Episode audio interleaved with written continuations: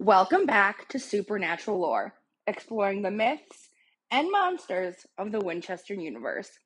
I'm Lana, and in this episode, I'll be taking you on a deep dive into the second episode of the series, Wendigo.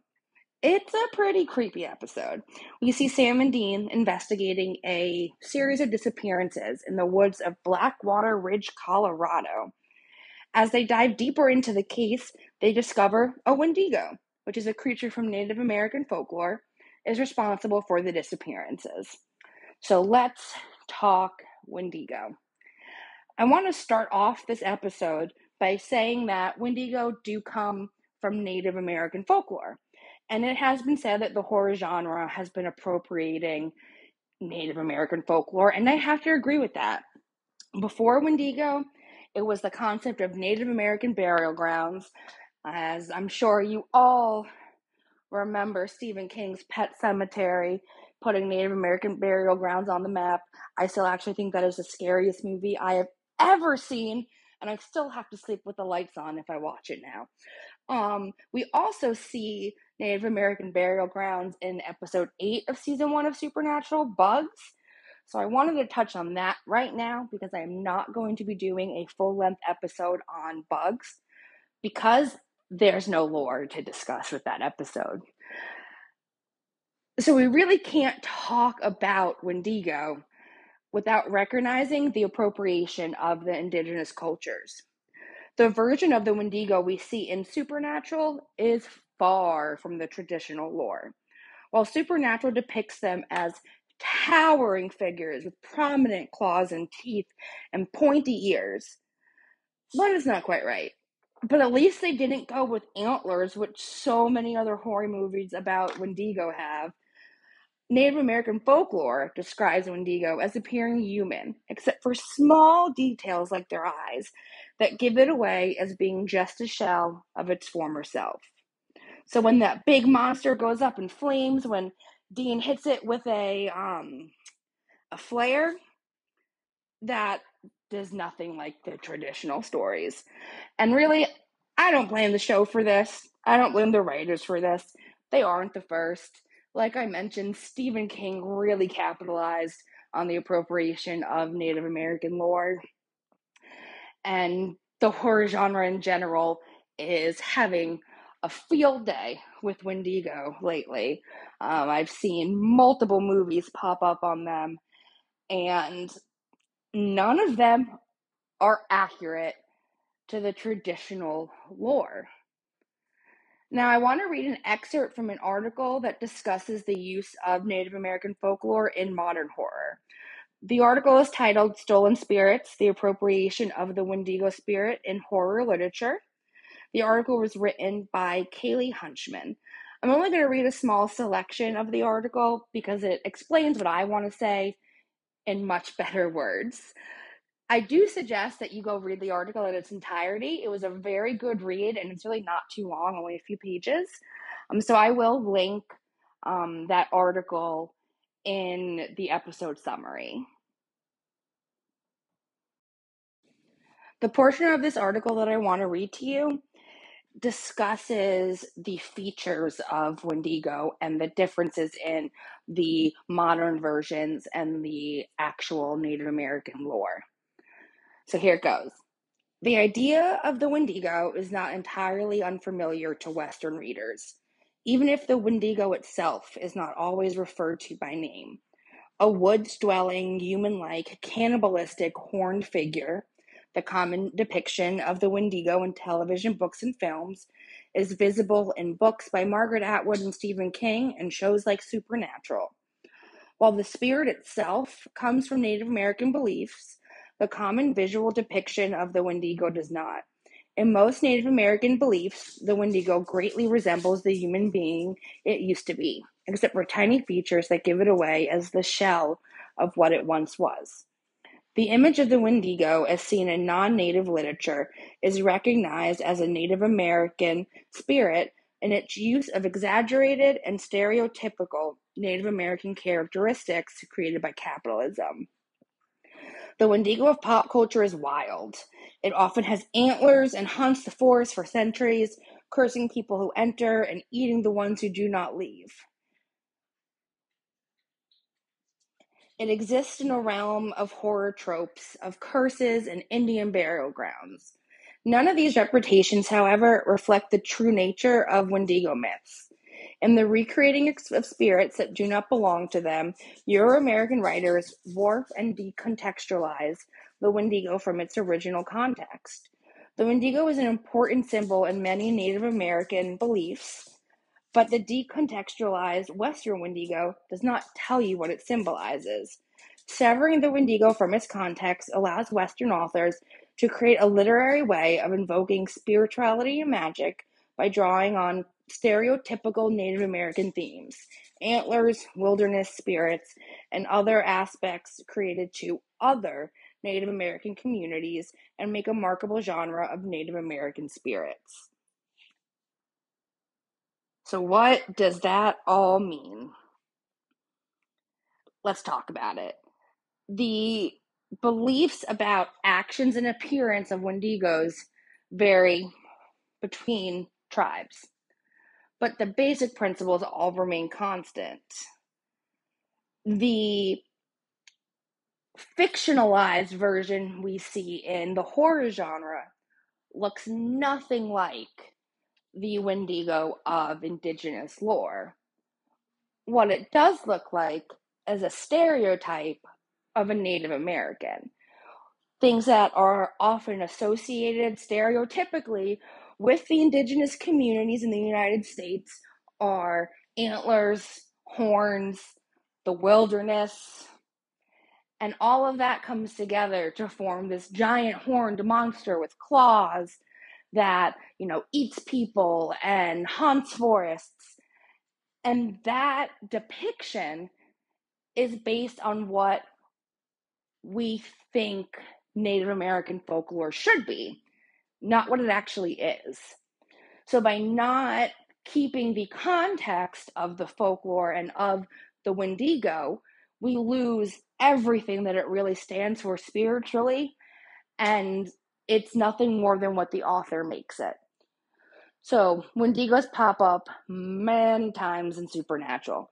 There's even uh, something towards the end of the show where Sam just says he wishes things were easy again when they were just hunting things like vampires and Wendigos. Um, the Wendigo of Supernatural is what the Supernatural writers wrote. It doesn't really hold much bearing in Native American folklore. And even though it does, you know, capture the, oh, well, it's a cannibal, like it's from Native American folklore, they say it, it doesn't have the proper context for it to really be considered a Wendigo. It's just a monster that these writers created, essentially. Wendigo is a Cree Indian word. It means evil that devours. They're hundreds of years old. Each one was once a man, sometimes an Indian, or other times a frontiersman, or a miner, or a hunter. How's a man turn into one of those things? Well, it's always the same. During some harsh winter, guy finds himself starving, cut off from supplies or help. Becomes a cannibal to survive, eating other members of his tribe or camp. Like the Donner Party. Cultures all over the world believe that eating human flesh gives a person certain abilities speed, strength, immortality. You eat enough of it, over years you become this less than human thing. You're always hungry. When Sam and Dean are explaining what a Wendigo is, they mention it comes from Cree lore. Let's get a little more specific here. so, the Creer is one tribe amongst the larger tribal region of the Algonquin tribes. So that would be there's a little bit of it in like the mid basically the middle of the US. So that would kind of cover Colorado, the area Colorado they're in um, in this episode, and that's the Cheyenne tribe. So they're in the location of the Cheyenne tribe talking about the Cree tribe, which are going to be in Canada, since pretty much the rest of the Algonquin tribes are the northeast US, like think of like Maine and up into southeast Canada. So they didn't even get the right tribe for the right location. Um, there are so many things in this episode that are just wrong. Um, and I can't ignore the fact that Dean uses very outdated language to describe the Native American peoples. Um, 2005, back then, that's what they that that's how they describe them on television movies. So I really can't fault this specific show with it, but it's good to see that we have come very far in the 15 or so years since this episode first aired. Um, even in just the terminology we use when we're speaking about indigenous people.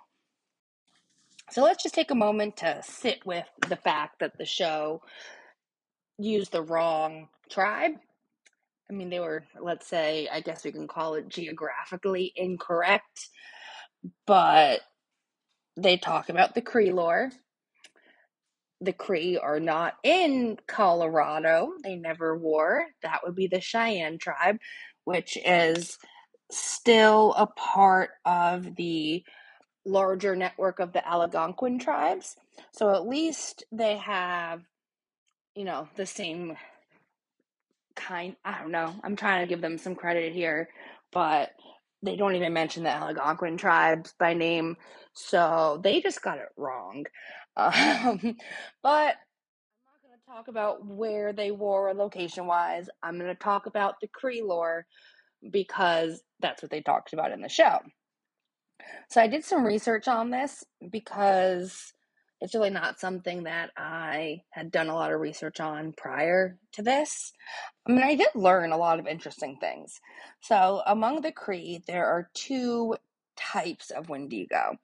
One is a supernatural cannibal that has a lot of power, which I guess is what this episode was going for. They just got the the look of it totally wrong, but the strength and speed will give to them.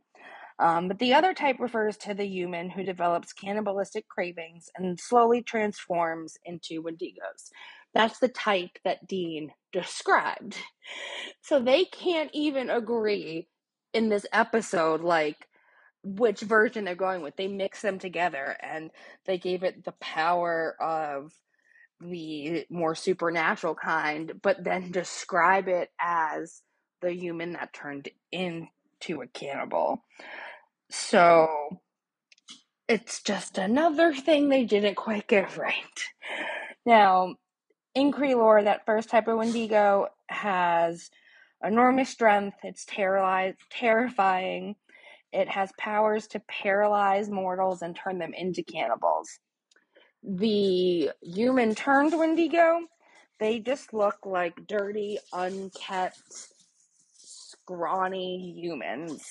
Um, you really wouldn't be able to tell them apart from their mortal counterparts. They're basically indistinguishable, except for, like I mentioned earlier, just small details in their feature that give it away that there's not a soul in there. They're just, I guess, as Dean put it, less than human.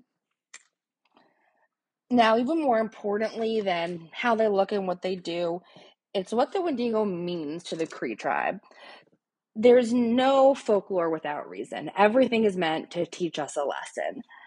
And for the Cree, a Wendigo is a symbol of the failing social relationships. It's when the relationship between the individual and cooperation with the larger group becomes unbalanced. So, indigenous cultures tend to be very community based, um, they're less individualized, but they still acknowledge the individual. So a Wendigo represents that dissonance between your individuality and your part in the larger group or tribe. Um, that the transformation into a Wendigo represents that final shift from the human to a greedy creature. So, whether we want to take things literally and say that this you know, monsters running out there through the forest, or if we want to look at it metaphorically, it represents a human becoming too greedy to be human. They are, the cannibalism represents the greed. And It's actually a great allegory for the comparison of Native American tribal nations and the capitalistic white settlers. It's all about the greed, once again. When a man becomes greedy, he's no longer a man. I want to read an excerpt from another article. This one specifically mentions supernatural. This article is titled A Creature Without a Cave Abstraction and Misappropriation of the Wendigo Myth in Contemporary North American Horror. Is written by Francesca Amy Johnson. Um, and I will put a link to this article in the episode's description um, because I would definitely recommend reading the whole thing. It does a great job at explaining what the why it's harmful to appropriate this Native American folklore. Now, I want to focus on the part of the article that talks about supernatural. Supernatural also runs into this issue. Introduced in the second episode of the first season, Wendigo, the lore calls upon Cree origins. The Wendigo in Supernatural is understood as the product of human cannibalism. The usual strengths of the Wendigo are also befitting of a North American media's typical portrayal of them super strength, super speed, and speed, and vulnerability to fire. They are humanoid in appearance, tall, and have elongated limbs. Sam and Dean, the protagonists of the show, describe the Wendigo as follows. Now, I'm not going to read that part because that's the clip that I played earlier of Dean describing the Wendigo. An issue with the show's description of the myth lies in what accompanies the Wendigo and the lack of indigenous voices throughout. The Wendigo is the first supernatural being hunted by the brothers within the series. I just want to add like a little footnote there. I would call it the first cryptoid because they did deal with the ghosts and ghosts are supernatural. So it's the first cryptoid of the show. Um, despite abstracting facets of Cree myth to briefly explain the Wendigo, the viewer is introduced to it through Sam and Dean. The two protagonists learn of the monster as they would any other, but there is no presence of Cree people or resources to contextualize the myth. Furthermore, the only depiction of a native person in connection to the Wendigo in the show is an unnamed Cree woman with no lines. She is believed to be a Wendigo but dies shortly after. So, what this article is saying is that by taking the idea of the Wendigo out of the culture it comes from makes it meaningless. Um, it's no longer an actual representation of the folklore.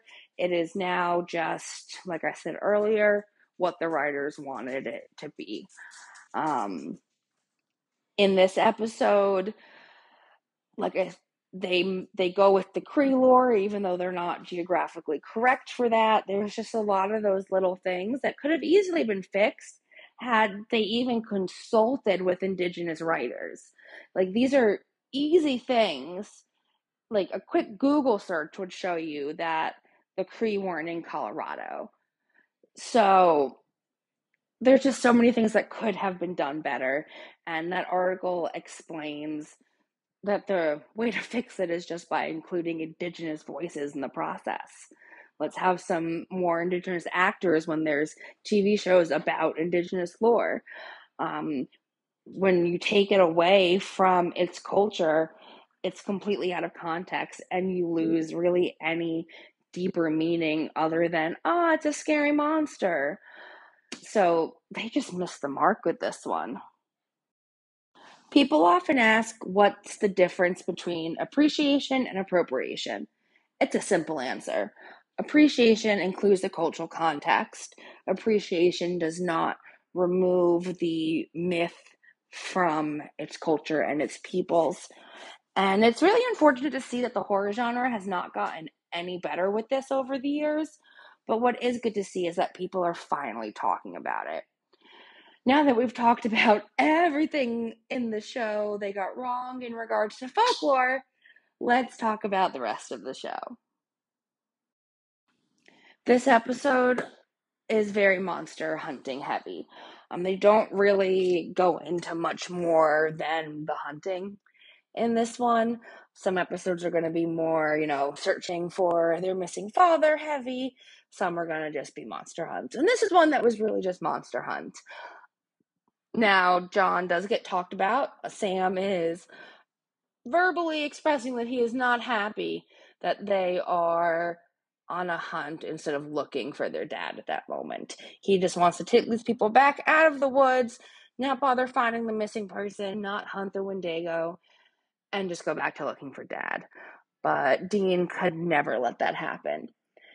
Thankfully, towards the end of the episode, Sam starts to come around and he is willing to hunt while looking for his father. Um, he does demand that he gets to drive the car, though, which oh, who wouldn't want to drive that car? Just ooh, baby. Um, so one thing is for sure, Sam is hell bent on finding John Winchester and the demon that killed Jessica. Sam, you know where to find Dad, right? Yeah, I know. But in the meantime, I'm driving.